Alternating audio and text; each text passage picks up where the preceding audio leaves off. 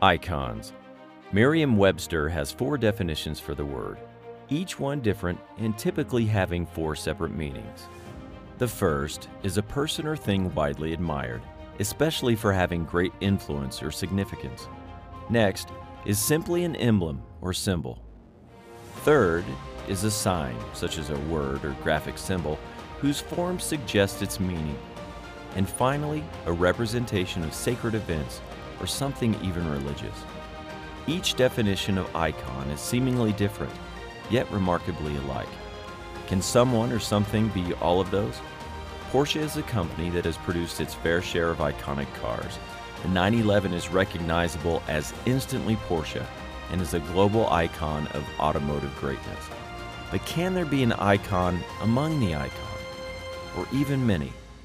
Somehow, Porsche has managed to continually do just that. One such car that evokes an almost religious reverence is the 911 that changed the face of all 911s the completely irreverent Porsche 930. Welcome to Porsche, Never Substituted.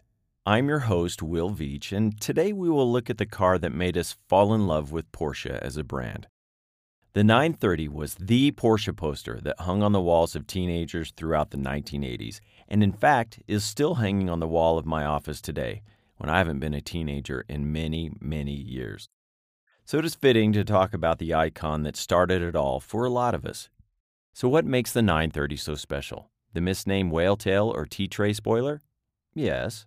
Wider fenders, of course. But the thing that really stands out is not necessarily the looks, but what is hidden under the huge rear spoiler the turbocharged engine. Icon Definition 1 A person or thing widely admired, especially for having great influence or significance. The 930 is the car that started it all for turbochargers and Porsches. Kinda. You see, turbo was not new to Porsche before the 930 came to be, but it was new for a production model car. The folks at Weissach had been putting turbos in cars for a few years prior to strapping one to this particular model 911. Most notably was the twin turbos of the 917 that dominated Can Am and the 24 Hours of Le Mans in the early part of the 1970s. Porsche was headed by Ernst Fuhrmann, who took the reins in 1972. Fuhrmann was a designer for Porsche prior to becoming the boss and was noted for being the designer of the Type 547 that ultimately became the famous Carrera engine. He was also a massive proponent of racing. He said, quote, "It belongs to us, this racing business. We are often asked why we spend so much time on it, from advertising or motivation or engineering know how. There is no single aspect that accounts for it. Racing also had the ability to drive talent. Fuhrmann continued by saying that it seems to me that racing is particularly well suited to motivate young engineers. The reason? Well, you know within the course of a year whether your design worked. The significance of the racing program on the 911 was profound.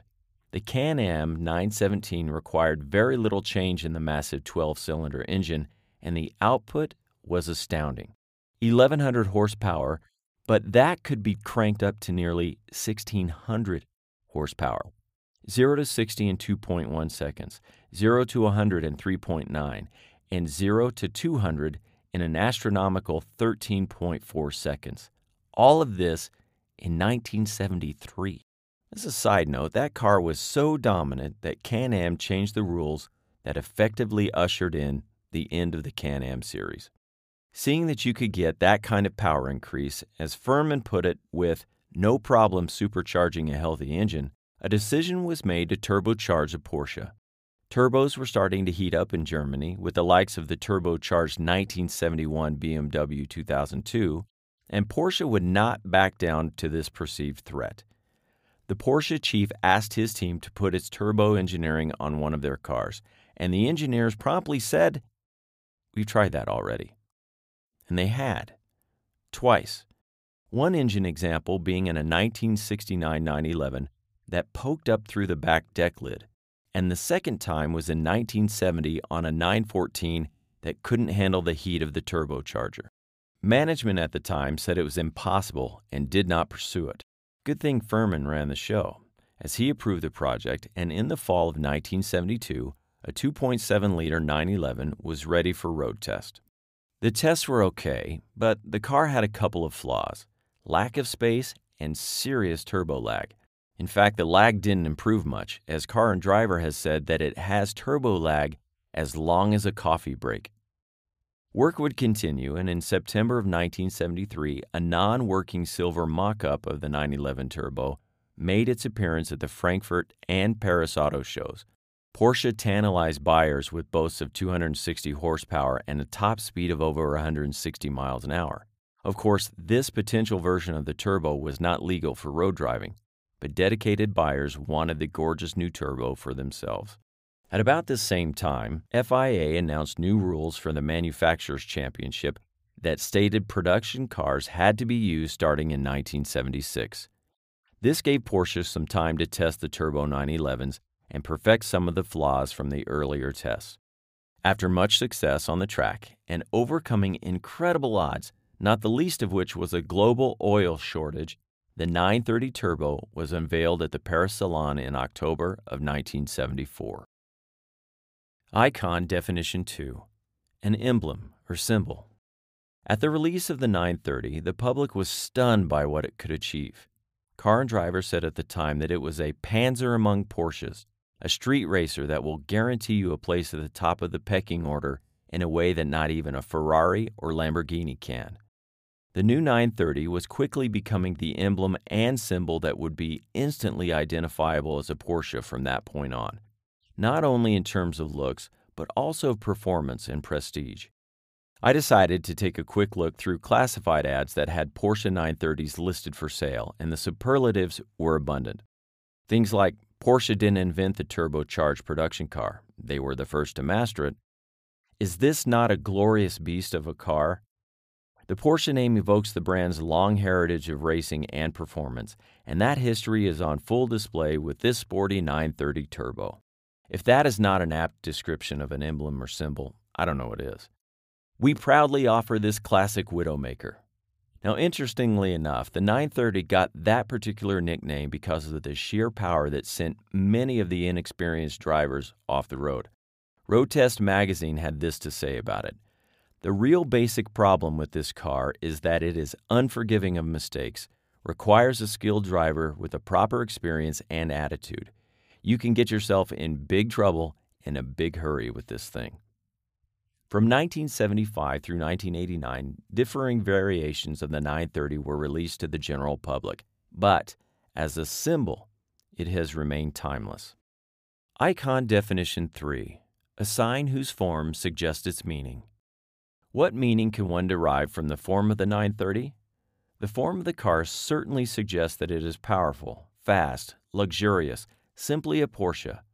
From 1975 through 1977, the car sported a 3 liter, 260 horsepower engine, but was up to a 3.3 liter, 300 horsepower motor for the duration of its run at the top of the Porsche line.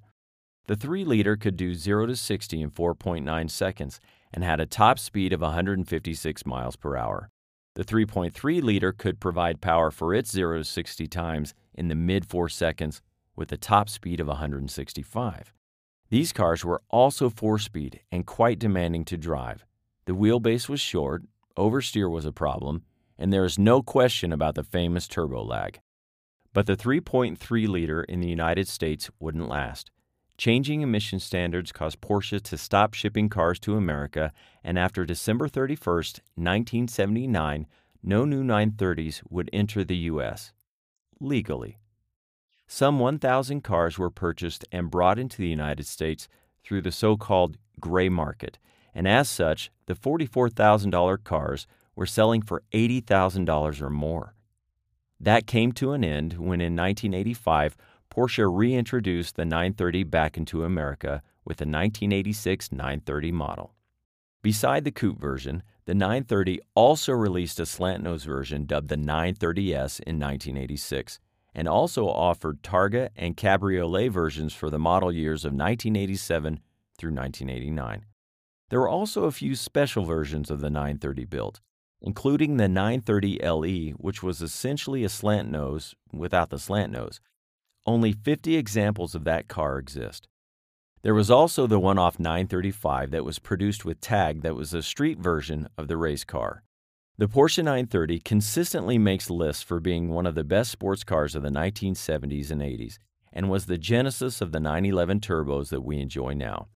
Supercars.net had this to say about the flagship. Other than the notorious handling characteristics and the turbo lag, the 930 is an epic display of automotive pornography.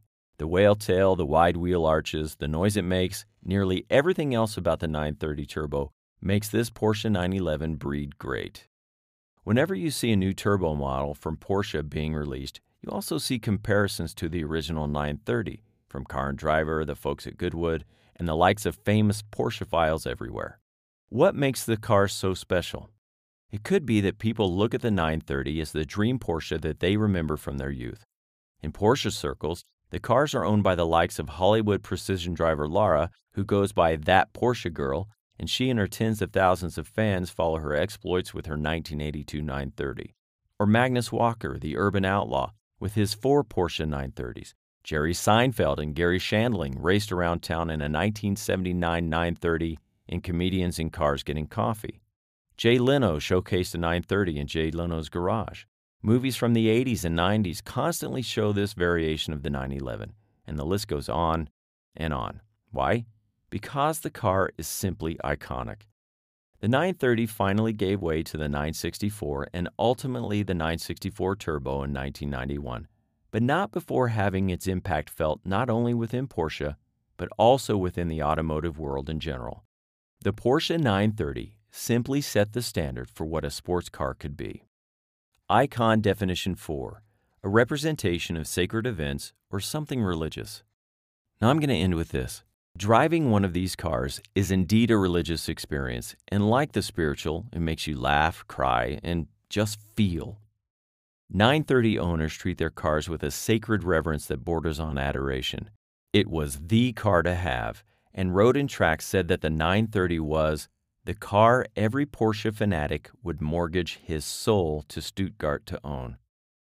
The 930 is all four definitions of the word icon, and after 45 plus years from its release, continues to show what iconic really means. Thanks for listening. Please share and tell your friends, family, and fellow Porsche lover. I also want to hear from you. I'm collecting Porsche stories for future podcasts and would love to hear how your love affair with Porsche began. You can email me at will at neversubstituted.com. Support our podcast by going to neversubstituted.com and check out our shop, links, and some very cool stuff, plus a preview of next week's show. Special thanks to Dennis Schrader Photography in Austin, Texas. You can see some amazing automotive prints and artwork at fastlanephotoworks.com. Also, a lot of information from this podcast is from Porsche. Excellence was expected by Karl Ludvigsen. I'm Will Veach. Thanks for joining us this week, and we hope to see you again soon.